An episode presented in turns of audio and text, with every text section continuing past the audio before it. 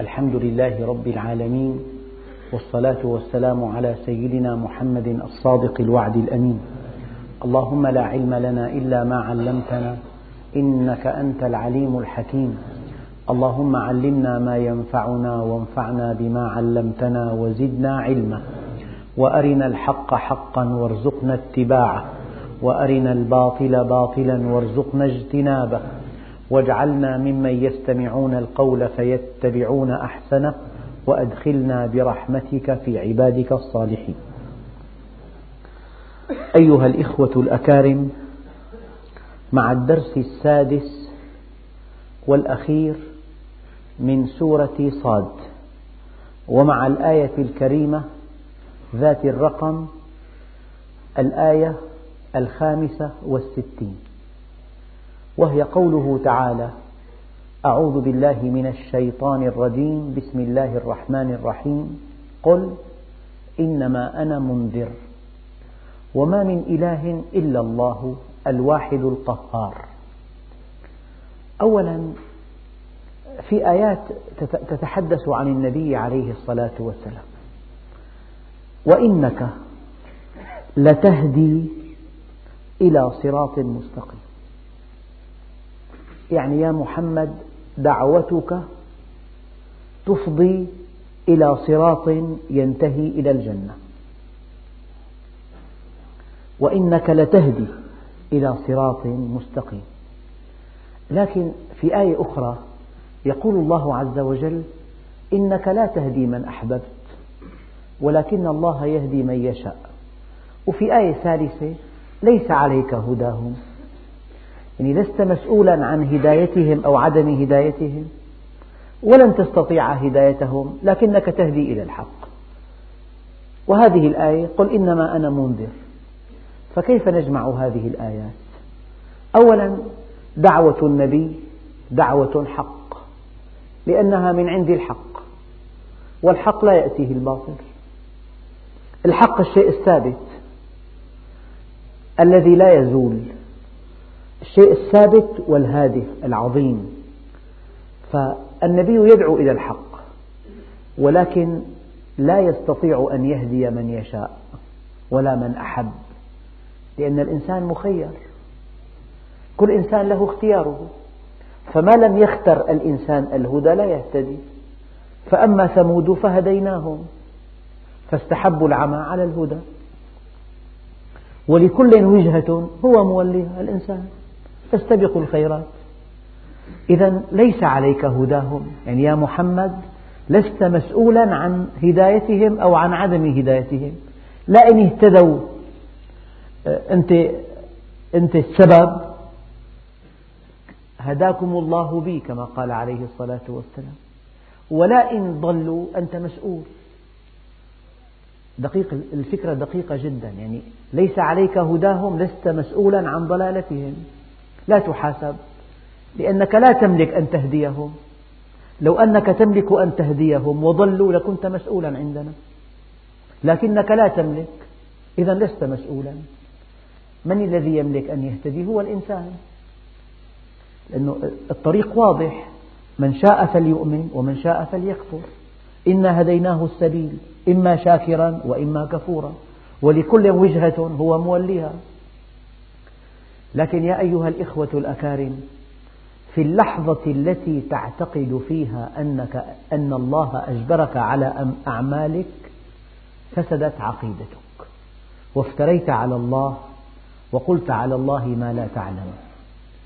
ومن أعظم الذنوب هناك الكفر وهناك الشرك وهناك النفاق وهناك المعصية وهناك الفجور وهناك الإثم وهناك العدوان وهناك الفحشاء وهناك المنكر.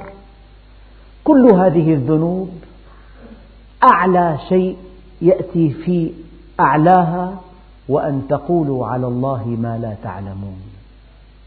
إنك إن قلت على الله ما لا تعلم أبعدت الناس عن الله عز وجل. وإن قلت ما هو حقيق بكماله وحقيق بجلاله قربتهم منه. لذلك لأن يأتي الإنسان كبيرة أهون من أن يقول على الله ما لا يعلم لأنك إذا قلت على الله ما لا تعلم سددت, سددت الطريق إلى الله عز وجل ونفرت الناس عن حضرة الله. فإنك لا تهدي من أحببت وليس عليك هداهم هم مخيرون إن أرادوا الهدى يهتدون. أنت عليك البيان يا محمد عليك الإبلاغ. عليك التحذير عليك الإنذار عليك التبشير عليك التوضيح عليك التفصيل عليك التبيين. تنتهي هنا مهمتك. أما مهمة العبد بعد أن اتضح له كل شيء عليه أن يتحرك نحو الهدى. إذا كيف نجمع بين قوله تعالى وإنك لتهدي إلى صراط مستقيم؟ وبين قوله تعالى ليس عليك هداهم لست مسؤولا يعني. وبين قوله تعالى إنك لا تهدي من أحببت يعني إنك لا تستطيع ولست مسؤولا. لكن تنتهي مهمتك يا محمد عند عند البيان عند الإبلاغ عند التوضيح عند التبيين عند التحذير. قل إنما أنا منذر إنما تفيد القصر. يعني أنا ما بقدر أهديكم أنا أذكركم بالله أبين لكم أفصل لكم أنذركم إن لم تؤمنوا. قل إنما أنا منذر. معناها العبء الأكبر يقع علينا جميعا. عبء الهداية يقع على الإنسان. لأن الله عز وجل أغرقه بآيات دالة على عظمته. وفي الأرض آيات للموقنين أغرقه. كيفما تحركت؟ إن تنفست إن شربت إن أكلت إن اضطجعت إن نمت. ألا تنام على فراش من الصوف؟ من خلق الصوف؟ ألا تأكل طعاما من خلق الطعام؟ ألا تتنفس هواء من صمم الهواء بهذا التركيب؟ ومن ثبت هذه النسب؟ ومن جعل النبات يأخذ غاز الفحم السام ويطرح الأكسجين؟ ومن جعل الحيوان ومنه الإنسان يأخذ الأكسجين ويطرح غاز الفحم؟ من؟ وفي كل شيء له آية تدل على أنه واحد. فقل إنما أنا منذر. وما من إله إلا الله. الواحد القهار. يا أيها الإخوة الأكارم خلاصنا جميعا نجاتنا جميعا راحتنا جميعا سعادتنا جميعا بالتوحيد. الشرك بمزق النفس. الشرك يحمل النفس ما لا تحتمل. الشرك يبعثر الطاقات. الشرك يشتت فلا تدع مع الله إلها آخر فتكون من المعذبين. يعني نهاية علمك ألا ترى مع الله أحدا أبدا. هذه الأسماء التي تسمعها وهذه القوى التي تراها وهذه الأحداث التي تشاهدها وتلك الأزمات التي تمر بها يجب أن تعلم علم اليقين أنه لا إله إلا الله الواحد القهار لا شريك له. لا إله معه لا راد لحكمه لا معقب على حكمه لا راد لفضله لا مانع لما أعطيت لا معطي لما منعت لا رافع إلا أنت يا رب لا خافض إلا أنت لا معز إلا أنت لا مذل إلا أنت لا شافي إلا أنت لا منجي إلا أنت. هذا هو التوحيد. يعني الإيمان ينتهي بك إلى التوحيد فإذا وحدت فقد استرحت وأرحت. لذلك لما قيل ما تعلمت العبيد أفضل من التوحيد. نهاية العلم التوحيد. ألا ترى مع الله أحدا. قل اللهم مالك الملك تؤتي الملك من تشاء وتنزع الملك ممن تشاء وتعز من تشاء وتذل من تشاء بيدك الخير. يعني اعمل لوجه واحد يكفيك الوجوه كلها. من جعل الهموم هما واحدا كفاه الله الهموم كلها. لكن التوحيد يحتاج إلى جهد. إلى جهد في معرفة الله. من خلال خلقه ومن خلال كونه آه، آياته القرآنية ومن خلال أفعاله. فإذا تعمقت في الإيمان ووصلت إلى عقيدة صحيحة آه، قطعية يقينية أن في الكون حقيقة واحدة هي الله.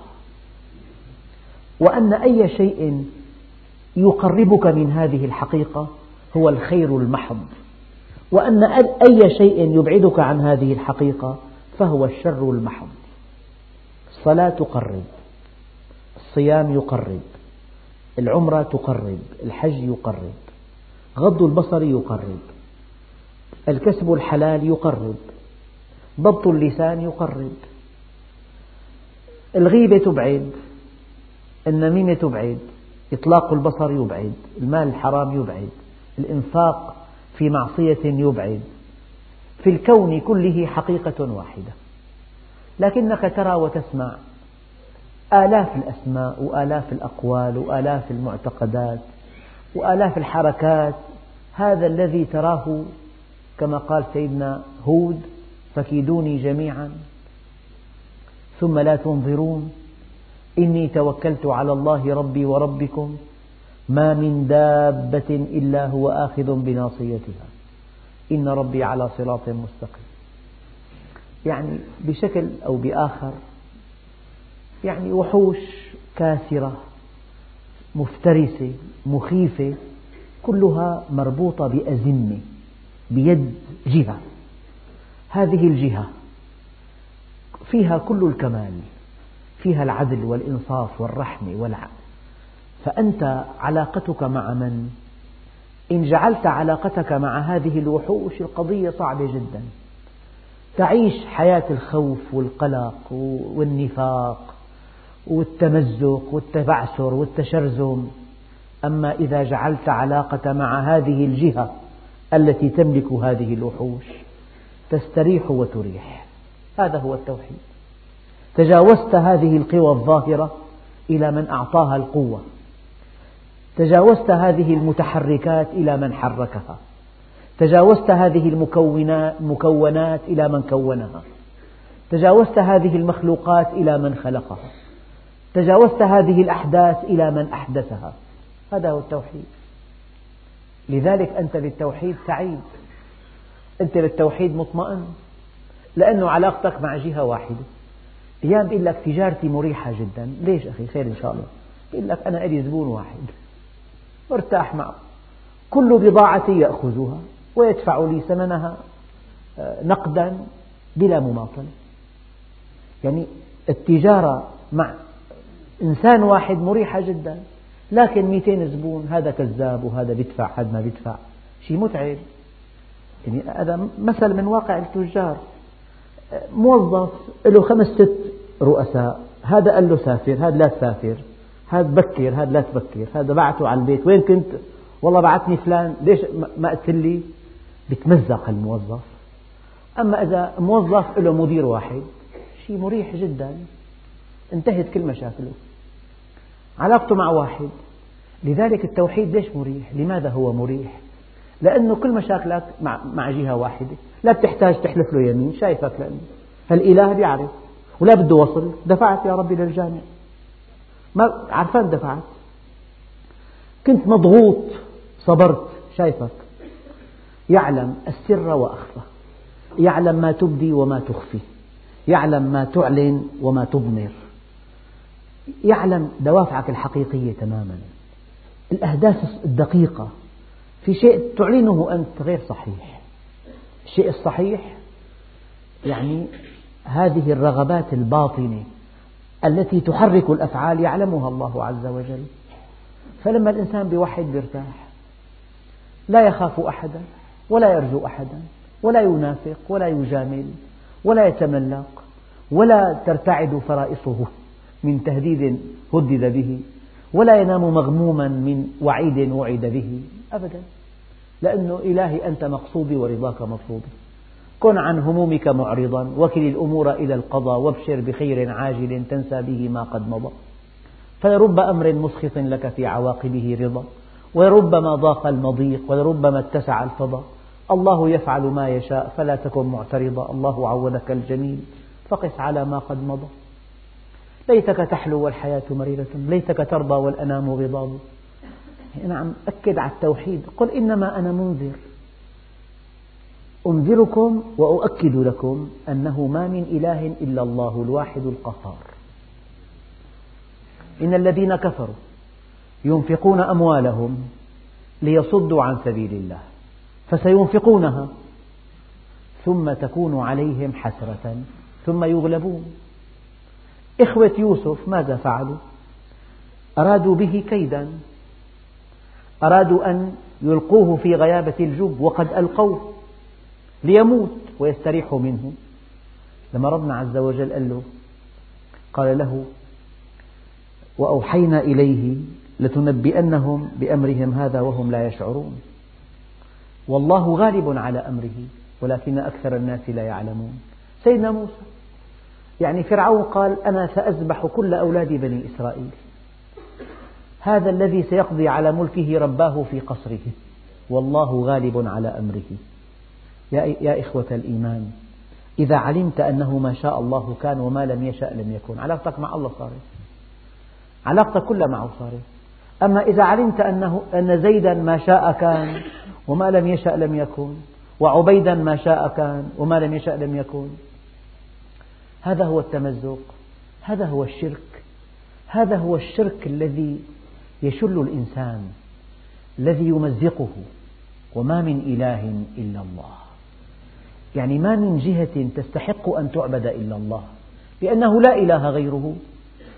أما ما تزعمون هم آلهة مزورة هم أصنام أحجار لا يملكون لكم نفعا ولا ضرا ولا موتا ولا حياة ولا نشورا لا يرفعون ولا يخفضون لا يرزقون ولا يمنعون ليس بيدهم شيء.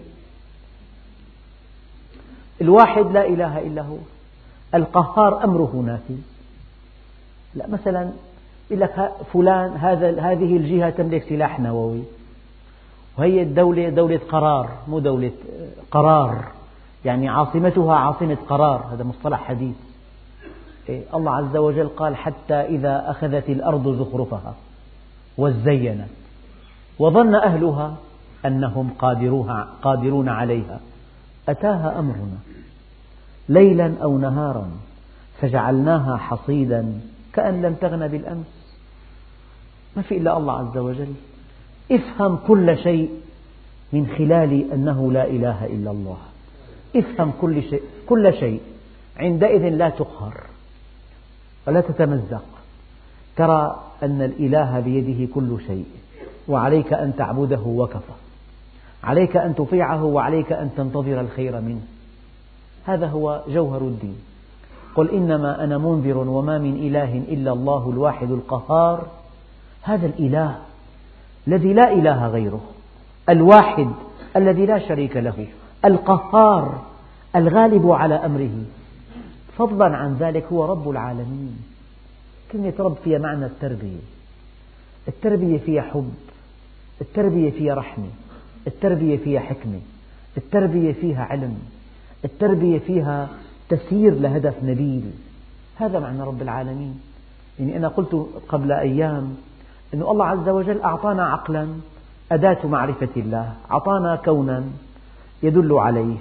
أعطانا فطرة تكشف الخطأ. أعطانا شهوة تدفعنا إليه. أعطانا اختيارا يثمن العمل. أعطانا قوة نحقق بها اختيارنا. أعطانا شرعا نزن به العقل والفطرة.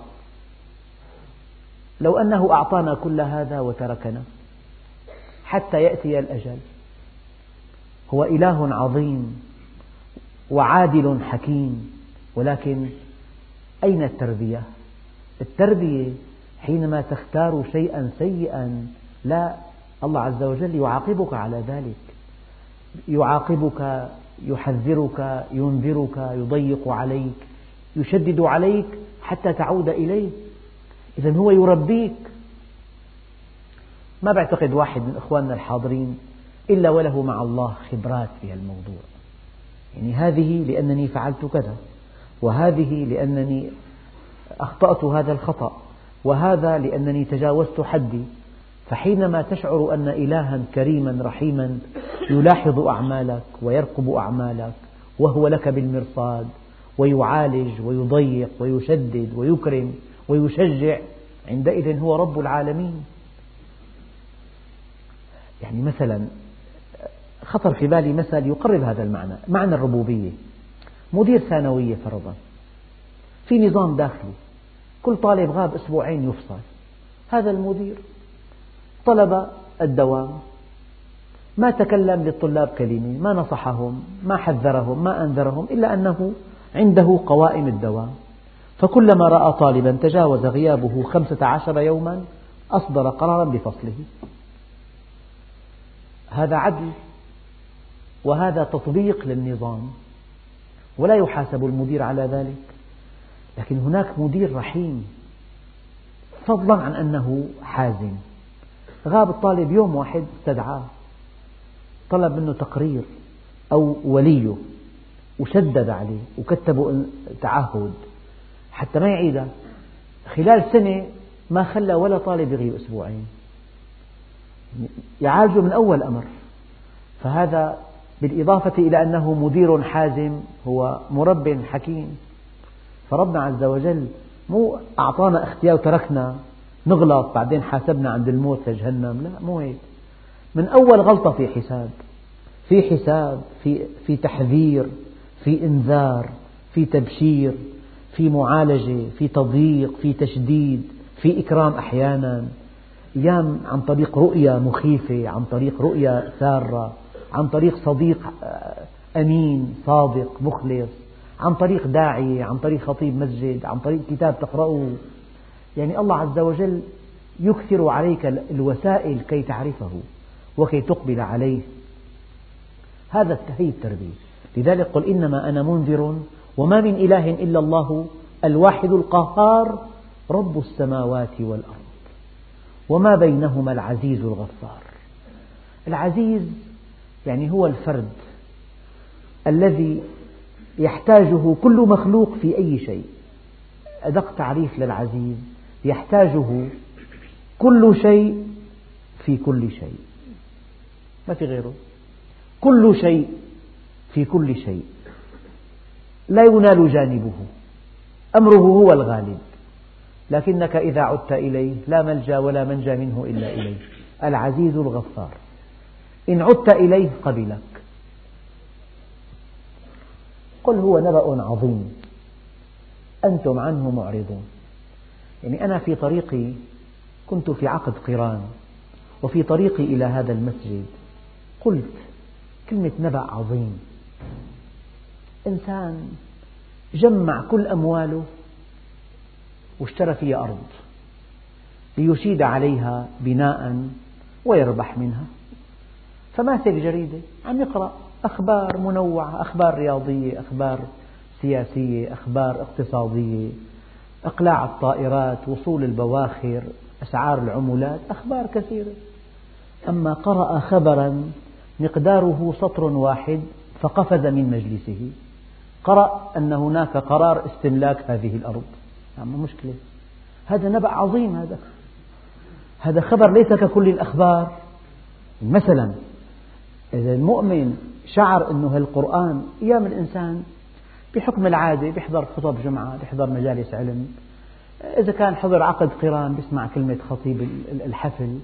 يا أخي والله كلمة لطيفة بيقول لك. إذا كان الدين بالنسبة لك قضية يعني ثانوية نشاط اجتماعي يعني من من جملة نشاطاتك الاقتصادية والتجارية والترفيهية. كمان لك هيك لك أخوان لك جامع. القضية أخطر من ذلك. سعادتك كلها تتوقف على علاقتك بهذا الدين علاقة تصديق وتطبيق. إذا تسعد. علاقة عدم تصديق وعدم تطبيق تشقى. فقل هو نبأ عظيم. يعني إنسان أحيانا بيكون ببعثة. ومعلق آمال وباني أحلام على نيل الشهادة. أيام تجي رسالة عادية. ألغي مثلا ألغي إيفادك. عد إلى بلدك. هي مو رسالة عادية. هي بيتلقى مئات الرسائل من أهله. سؤال وجواب وسؤال عن خاطره وعن صحته وعن سعادته وأحواجه ومجاملات وسلام وكلام. كلها رسائل. أما هي رسالة خطيرة أنت له إيفاده. هي نبأ عظيم هذا. يعني عم بضرب أمثلة. إذا كان الدين شايفه فهمانه فهم خطير الدين مصيري. سعادتك الأبدية مبنية على هذا الدين.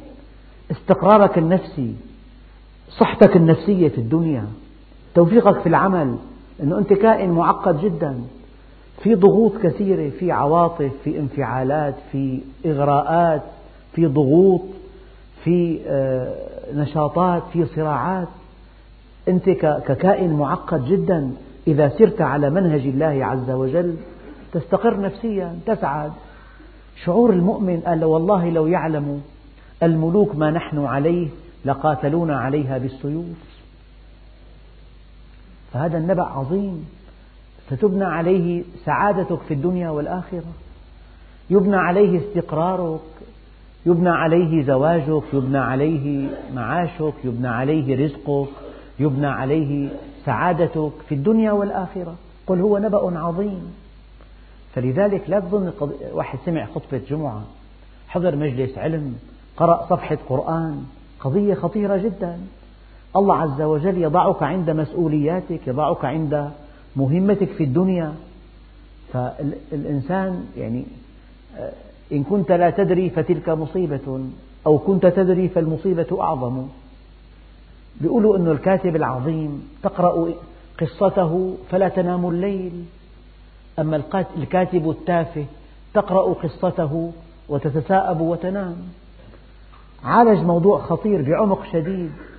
وضعك عند مهمتك. قل هو نبأ عظيم. أفمن هذا الحديث تعجبون؟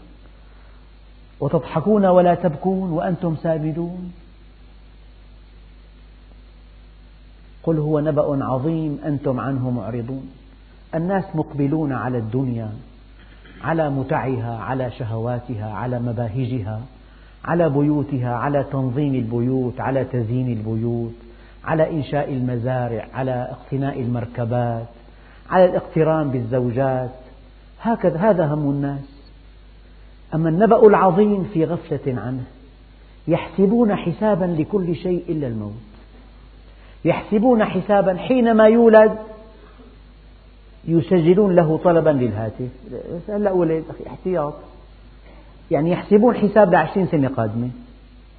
أما ساعة الخلاص ساعة المغادرة ساعة النزول في القبر ساعة الانتقال للدار الآخرة هذا هو النبأ العظيم. قل هو نبأ عظيم. أنتم عنه معرضون. كأن النبي عليه الصلاة والسلام أو أن الله إن الله عز وجل أمر النبي أن يعلمه أن يبلغ الناس أن هذا الذي أقوله عن الله عز وجل هو وحي. ليس من عندي. والدليل؟ ما كان لي من علم بالملأ الأعلى إذ يختصمون. لما ربنا عز وجل قال إذ قال ربك للملائكة إني جاعل في الأرض خليفة قالوا أتجعل فيها؟ هذا الحوار الذي جرى بين حضرة الله عز وجل وبين الملائكة حينما أعلمهم بخلق مخلوق مكرم عليه آه، وحيد مخلوق أمر الملائكة أن تسجد له وإبليس رفض أن يسجد وقال أنا خير منه هذا الحوار وهذه المحاجة وهذا التساؤل وهذا وهذا الموضوع بكامله من أين جاء به النبي؟ كيف عرفه؟ عن طريق الوحي. قل هو نبأ عظيم أنتم عنه معرضون. ما كان لي من علم بالملأ الأعلى إذ يختصمون. إن يوحى إلي إن يوحى إلي هي إن حرف نفي. يعني ما يوحى إلي إلا أنما أنا نذير مبين. نذير. والنذير معنى النذير أنه يعلمك شيئا إن لم تستجب له فهناك. عقاب أليم وهناك شقاء أبدي. إن يوحى إلي إلا أنما أنا نذير مبين. والآن ربنا جل جلاله يحدثنا عن قصة خلق العالم. وقبل أن نأتي عليها أو على تفصيلاتها لا بد من مقدمة قصيرة. هو أن الله سبحانه وتعالى أودع في الإنسان عقلا. وهذا العقل بإمكانه أن يصل إلى الله من خلال آياته الكونية والتكوينية والقرآنية. وهذا العقل بإمكانه أن يصل إلى أن هذا الكلام كلامه عن طريق الإعجاز وبإمكانه أن يصل إلى أن هذا الذي جاء بهذا القرآن رسوله. فبالعقل تؤمن بالله خالقا وربا ومسيرا تؤمن به واحدا وموجودا وكاملا. تؤمن بأسمائه الحسنى وصفاته الفضلى. تؤمن بنبوة الأنبياء والكتب السماوية. كله بالعقل. لكن العقل بمثابة ميزان له طاقات تحد من من قدرته. يعني هذا الميزان أعلى طاقته 20 كيلو 30 فهناك موضوعات لا يستطيع العقل معرفتها بذاته. مستحيل. كيف بدأ الله العالم؟ أنه ما كان. الله عز وجل قال ما أشهدتهم خلق السماوات والأرض ولا خلق أنفسهم. الإنسان ما كان. كل شيء عجز العقل عن إدراكه. أخبره الله به. أخبره الله به. إذا في الإسلام معقولات ومنقولات. معقولات ومنقولات. يقين استدلالي ويقين إخباري. شيء يجب أن تفكر به فإن لم تفكر به لا يقبل منك. الإيمان بالله بالعقل ولو قلدت به لما قبل منك. لو قبل التقليد بالإيمان لأصبحت كل الفرق الضالة على حق. ما ذنبي؟ أنا, أنا قلدت فلان. الإيمان لا يصح إلا بالعقل لا بالتقليد. فالإيمان بالعقل الإيمان بالله وبرسالة أنبيائه وبأنبيائه بالعقل. لكن الموضوعات التي يعجز العقل عن إدراكها لأنها فوق طاقته. العقل أساسه الاستدلال أساسه شيء مادي أمامه يستنبط منه شيء مغيب عنه. الأقدام تدل على المسير والماء يدل على الغدير والبعرة تدل على البعير. أفسماء ذات أبراج وأرض ذات فجاج ألا تدلان على الحكيم الخبير؟ هذا الاستدلال العقلي. فالعقل من شيء مادي لشيء مغيب عن الإنسان. يعني في شيء ظهرت عينه وآثاره. نار تشتعل أمام عينك وفوق النار دخان. فهذه النار تراها بعينك ترى عينها بعينك وترى آثارها بعينك اللهب والدخان. هذا اليقين الحسي. لكن رأيت جدارا ومن فوق الجدار دخان. تقول لا دخان بلا نار. هذا اليقين الاستدلالي. لا دخان بلا نار. لكن جاءك رجل وهو صادق عندك مئة في المئة. وقال نشب حريق في المكان الفلاني. أنت ما رأيت لا النار ولا آثارها لكنه أخبرك أن هناك حريق. فأول يقين يقين حسي. ثاني يقين يقين استدلالي. ثالث يقين يقين إخباري. فيما يتعلق بذات الله اليقين إخباري. فيما يتعلق في أصل الكون وقصة الحياة الدنيا وبدء الخليقة اليقين إخباري. فيما يتعلق بعد الموت يقين إخباري. فيما يتعلق بالكائنات غير المرئية كالجن والملائكة اليقين إخباري. هذه بتسميها مسموعات بتسميها أخبار بتسميها يقين إخباري بتسميها إيمان تصديقي. الأسماء كلها ذات مسمى واحد. أما المعقولات التي أنت مكلف أن تعقلها بذاتك. ولا يقبل منك أن تقلد بها. إذا في الإيمان في معقول في منقول في استدلال في تصديق في آه، تأمل في مسموع. الآن ربنا عز وجل يحدثنا عن قصة خلق العالم. لو أنت قرأت شيئا آخر خلاف هذا الشيء لك جواب واحد. ربنا عز وجل قال ما أشهدتهم خلق السماوات والأرض ولا خلق أنفسهم. يعني أنتم ما كنتم معي وقتها كنت أضرب مثل أنه واحد جالس بمجلس بسهرة وقال أنه والله أنا سنة 30 أخذت محل بسوق الحميدية دفعت فروغه 10000 ففي عنده ابن ولدان بعد 12 سنة من من استئجار المحل. ولدان نط لا أخذته ب 20000 بابا. طلع فيك قال له أنت كنت معي موجود وقتها؟ قلت ما كنت كلك ما كنت موجود وقتها. فلما الإنسان بده يتنطع ويتكلم عن قصة خلق الأرض الكون ما كنت موجود. ما أشهدتهم خلق السماوات والأرض ولا خلق أنفسهم. فيما يتعلق بأصل الوجود بقصة نشوء الحياة بخلق الإنسان هذا خبر تصديق يقين إخباري تصديقي. فيما يتعلق بكائنات لا نراها تصديقي. الحديث عن ذات الله وعن علمه وعن قدرته تصديقي. الحديث عن اليوم الآخر تصديقي.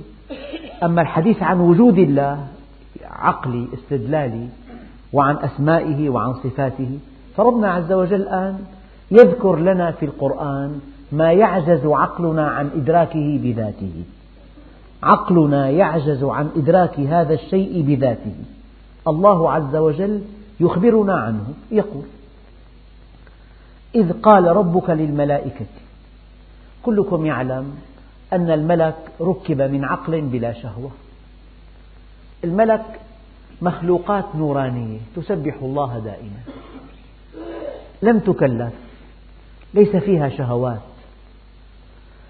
والحيوان ركب من شهوة بلا عقل.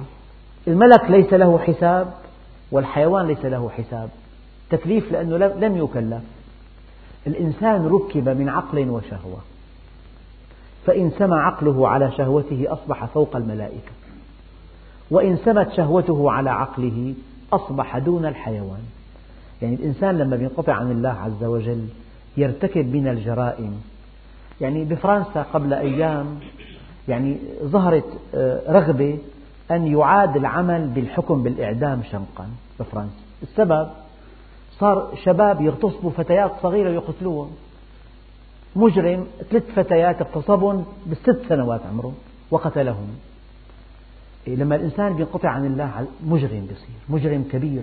يمكن يمكن يدمر أمة من أجل مصالحه الشخصية. وإذا الإنسان ارتقى يسبق الملائكة بكثير. لذلك إن الذين آمنوا وعملوا الصالحات أولئك هم خير البرية. ما من مخلوق يلحق الإنسان إذا عرف الله. أما الذي أعرض عن الله عز وجل أحقر مخلوق خير منه. النبي الكريم حدثنا عن رجل له جار سافر هذا الجار وأوصاه بزوجته فخانه بها. كلبه قتله. فلما بلغ النبي القصة قال خان صاحبه والكلب قتله والكلب خير منه. فلما الإنسان ينقطع عن الله ويدفع شهوته أصبح مجرما كبيرا دون الحيوان. فإذا عرف الله واستقام على أمره أصبح فوق الملائكة. فربنا عز وجل خاطب الملائكة إذ قال ربك للملائكة إني خالق بشرا من طين من تراب. فإذا سويته التسوية يعني هذا التنظيم. لقد خلقنا الإنسان في أحسن تقويم. يعني هذا المفصل لولا المفصل لا تستطيع أن تأكل إلا كما تأكل الهرة. بدك تنبطح على الأرض تحط الصحن وتلحسه ما في غير الطريقة. إذا كان ألغينا هذا المفصل. لو إنسان يمشي على أربع ما في يبني حضارة. أما طلاقة يديه جعلت هذه الحضارة. يمشي على رجلين ويداه طليقتان. خلقنا الإنسان في أحسن تقويم. بالرأس في الدماغ في العينان بمحجرين. تقيهما كل خطر. في هذا الأنف فوق الفم إذا كان الطعام فاسد الأنف يعطي إنذار. هذا اللسان هذا البلعوم في أحسن تقويم. قال فإذا سويته لكن من طين. الإنسان يعني انظر إلى تمثال من الشمع يضعه بائعو الأقمشة في محلاتهم التجارية. وانظر إلى إنسان من لحم ودم في حياة. انظر إلى وردة طبيعية تفوح بالرائحة. وانظر إلى وردة صناعية من الورق أو البلاستيك أين الثرى من السرية؟ قال فإذا سويته ونفخت فيه من روحي. فهو السر في هذه النفخة من روح الله عز وجل. صار في دماغ يفكر يحاكم. لا لو فرضنا واحد مات لو اضطجع إنسان على سرير وتحت هذا السرير ميزان حينما تخرج روحه إلى السماء يا ترى كم درهم نقص وزنه؟ ولا درهم. ولا غرام ولا ميلي غرام ولا ميكروغرام ومع ذلك العين لا ترى الأذن لا تسمع الدماغ لا يفكر المعدة لا تهضم الرئتين لا تخفقان القلب لا ينبض طيب ما الذي حدث؟ ما هذا الذي خرج منه؟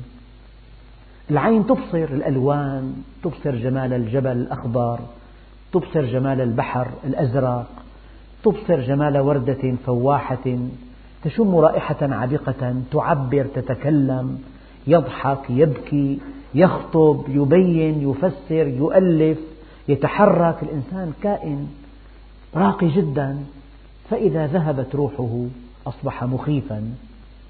الغرفة التي ينام فيها الميت تبقى أياما وأسابيع بل شهور مهجورة في البيت. مات فلان بهالغرفة مات. قبل أيام كان مؤنس كان هو مصدر أنس البيت. هو الأب إذا دخل خف له أطفاله فرحين مزغردين. ما الذي حدث؟ حينما سحبت هذه الروح أصبح مخيفا. هي النفخة نفخت فيه من روحي. الموت بالعكس النفخة انسحبت. صفي جثة هامدة. إن كان بالصيف بده كمله حبوظه إلا بيطلع له روايح كريهة كثير. أنا في الحج والعمرة كنت أستغرب لماذا الجنائز بالعشاء؟ لأن هناك الجنائز في كل أوقات الصلوات. بالعشاء في جنازة المغرب في جنازة. أنا أعجب عندنا في الشام العصر آخر وقت للجنازة. المغرب ما في جنازة. لشدة الحر لا تبقى الجثة في هناك أكثر من ساعات وإلا تتفسخ. طيب هذا الإنسان كان مصدر أنس. النظافة والأناقة والعطور الفواحة منه. فإذا مات سحبت هذه النفخة ما الذي حدث؟ تفسخ. وليس من رائحة أكره في الأرض من رائحة الإنسان إذا تفسخ. يعرف هذا حفارو القبور إذا طلبوا أن يفتحوا على على ميت بعد حين. رائحة لا تقابل. فإذا سويته ونفخت فيه من روحي فقعوا له ساجدين. انظر إلى الطفل حينما يولد. يعني مصدر سعادة البيت كله. في جمال في أنس. لكن لعبة من نفس الحجم. لا حياة فيها. فإذا سويته ونفخت فيه من روحي فقعوا له ساجدين. هذا سجود تكريم لا عبادة. سجود تكريم. أن الإنسان مكرم. والإنسان هو المخلوق الأول. والإنسان هو المخلوق الذي سخر الله له الكون من أجله فربنا عز وجل حينما أعطاه عقلا وشهوة كرمه وكلفه وجعله خليفته في الأرض. فإذا سويته ونفخت فيه من روحي فقعوا له ساجدين.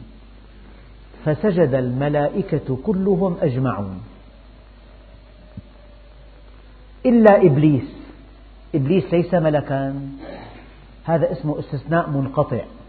إذا قلت حضر الطلاب كلهم إلا المدرس المدرس ما هو طالب بس اجتمع مع الطلاب في وجوب الحضور فحضروا ولم يحضر فالاستثناء منقطع.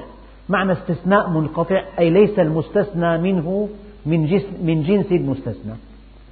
يعني ما بعد إلا ليس من جنس ما قبل إلا. فسجد الملائكة والدليل كلهم توكيد أول. أجمعون توكيد ثاني. إلا إبليس. إلا إبليس استكبر وكان من الكافرين. لذلك الكفر أساسه استكبار. المؤمن ما كان لمؤمن ولا مؤمنة إذا قضى الله ورسوله أمرا أن يكون لهم الخيرة من أمرهم. الإيمان انصياع لله عز وجل والكفر استكبار. قال إلا إبليس استكبر وكان من الكافرين. قال يا إبليس ما منعك أن تسجد لما خلقت بيدي؟ هون الخلق مباشر من الله عز وجل. فإذا سويته ونفخت فيه من روحي الله عز وجل يخلق عن طريق سبب. نحن حينما نخلق من أب وأم عن طريق سبب أرضي.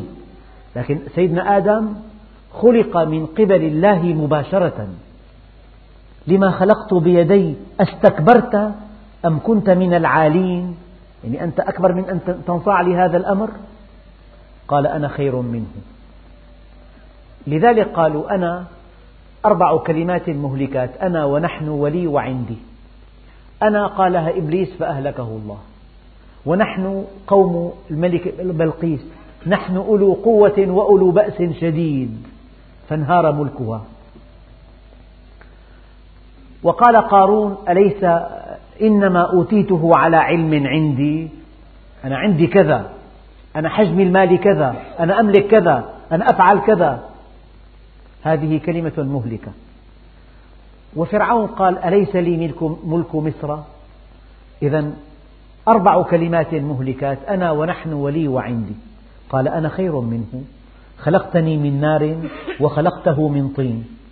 قال فاخرج منها فإنك رجيم. يعني أكبر عقوبة ينالها مخلوق أن يبعد عن رحمة الله. كلا إنهم عن ربهم يومئذ لمحجوبون. أكبر مكافأة لمخلوق أن يتجلى الله عليه. إذا تجلى الله عليه أنساه كل شيء. إذا تجلى الله على قلب المؤمن إذا شعر المؤمن أن الله يحبه وأنه بعين الله وأن الله يحفظه. هذا الشعور لا يوصف. الشعور الآخر شعور الطرد من رحمة الله. اللعنة. عليهم لعنة الله والملائكة والناس أجمعين. عليهم غضب من الله. أولئك الذين لعنهم الله. قال فاخرج منها فإنك رجيم. العلماء قالوا فاخرج من رحمتي أو فاخرج من الجنة.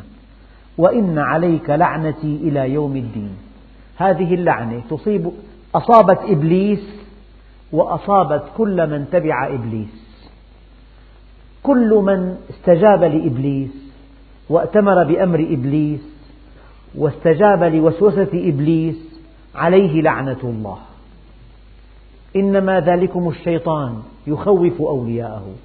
فإذا استجبت له وخفت وتركت طاعة الله عز وجل حفاظا على مصالحك فعلى هذا الإنسان اللعنة من الله. لأن إبليس ملعون وكل من تبعه ملعون. وإن عليك لعنتي إلى يوم الدين. قال ربي فأنظرني إلى يوم يبعثون. قال ربي معناها إيمان إبليس بالله ليس منجيا غير كافي. قال ربي فأنظرني إلى يوم يبعثون. قال فإنك من المنظرين. إلى يوم الوقت المعلوم. لذلك إبليس منذ أن خلقه الله وإلى يوم الدين هو حي. حياته مستمرة هذا طلب من الله. لكن الجن يموتون ويتزوجون. أما إبليس يعني رئيس الجن حياته مستمرة. قال فبعزتك أنا مهمتي يا رب لأغوينهم أجمعين. إبعاد أنا مهمتي أن أبعدهم عنك. أن أزين لهم الدنيا أن أوقع بينهم العداوة والبغضاء أن أجعلهم يحبون الدنيا أن أجعلهم يحبون المعاصي أن أزين لهم كل المعاصي أن أبعدهم عن كل الطاعات. هذه مهمته لكن إبليس يعلم قال له أنا يا ربي أفعل هذا إلا عبادك منهم المخلصين. هؤلاء لا أستطيع أن أفعل معهم ذلك. هؤلاء حينما اعتصموا بك وأطاعوك واستعاذوا بك وأخلصوا لك انتهت مهمتي معهم. وقال الشيطان لما قضي الأمر إن الله وعدكم وعد الحق ووعدتكم فأخلفتكم. وما كان لي عليكم من سلطان إلا أن دعوتكم فاستجبتم لي. إذا إبليس لا يغوي إلا الغاوي لا يزين المعصية إلا لمن يحب المعصية. لكن المؤمن في حرز حريز وحصن منيع. المؤمن حينما يطيع الله عز وجل أبعد عنه سلطان إبليس. حينما يطيع الله عز وجل أبعد عنه وسوسته. إن الذين اتقوا إذا مسهم طائف من الشيطان تذكروا فإذا هم مبصرون. قل أعوذ برب الفلق من شر ما خلق. إلا عبادك منهم المخلصين. هؤلاء الذين أخلصوا لك يا رب أنت خلصتهم من وساوس الشيطان خلصتهم من كل هم وحزن. قال فالحق والحق أقول يعني الله جل جلاله لا يقول إلا الحق هو حق ولا يقول إلا الحق لأملأن جهنم منك وممن تبعك منهم أجمعين. قل ما سألتكم عليه من أجر وما أنا من المتكلفين. يعني الإسلام دين الفطرة من دون تكلف من دون تصنع. المنطق يدل على الله عز وجل العقل يدل عليه الفطرة تدل عليه الحوادث تدل عليه القرآن يدل عليه. الراحة النفسية لها علاقة بالإيمان. يعني أيام تحس دعوة متكلفة فيها شد ومط. تلاقي الأفكار فلسفت فلسفة غير طبيعية. الأفكار كلها مؤولة. هذه دعوة باطلة. كل شيء في تكلف في تزوير في تأويل. دعوة باطلة هذه. الحق لا يحتاج إلى تأويل ولا إلى تزوير ولا إلى كذب ولا إلى يعني صخب وضجيج. الحق الحق هو الحق هو الفطرة. الحق هو العقل. الحق هو الواقع. الحق هو ما يألفه الناس ما يرتاح له الناس. لذلك قل ما سألتكم عليه من أجر وما أنا من المتكلفين. إن هو إلا ذكر للعالمين. الدين مغروز في فطرتنا. وما هذا الكتاب إلا ليذكرنا بالدين. إن هو إلا ذكر للعالمين ولتعلمن نبأه بعد حين.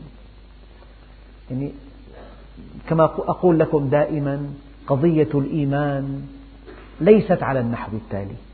ليست أن تؤمن أو لا تؤمن لا. قضية الإيمان متى تؤمن؟ متى تؤمن؟ لأنه لا بد من أن تؤمن ولكن بعد فوات الأوان. فالبطل ليس الذي يؤمن الذي يؤمن في الوقت المناسب. أما فرعون آمن في الوقت غير المناسب.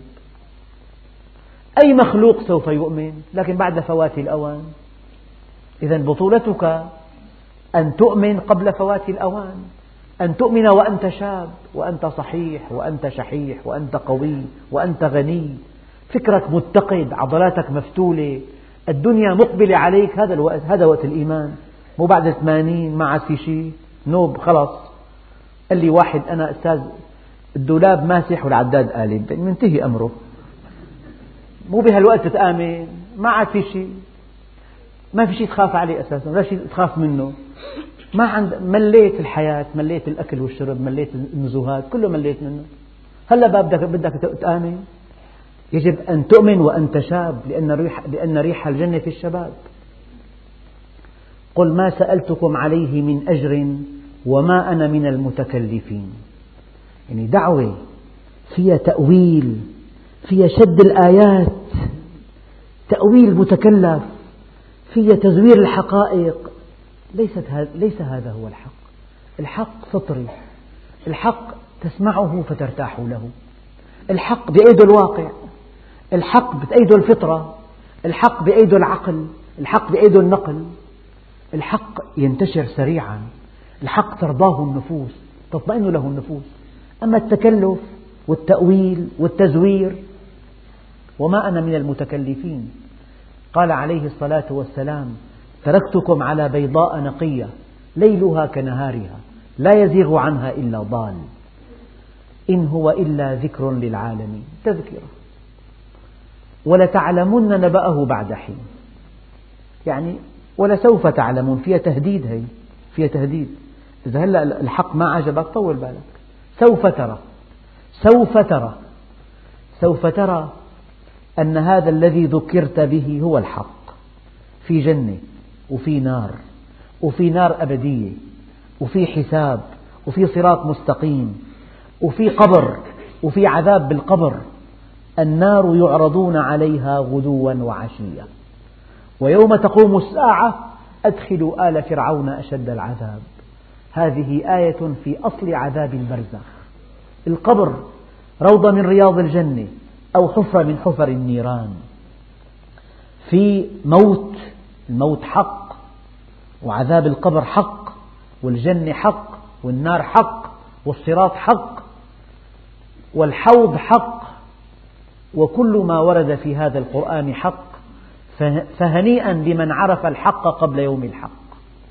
إذا عرف الحق قبل يوم الحق يستعد لهذا اليوم. فإذا كذبه فسوف يعرفه ولكن بعد فوات الأوان. ولتعلمن نبأه بعد حين والحمد لله رب العالمين.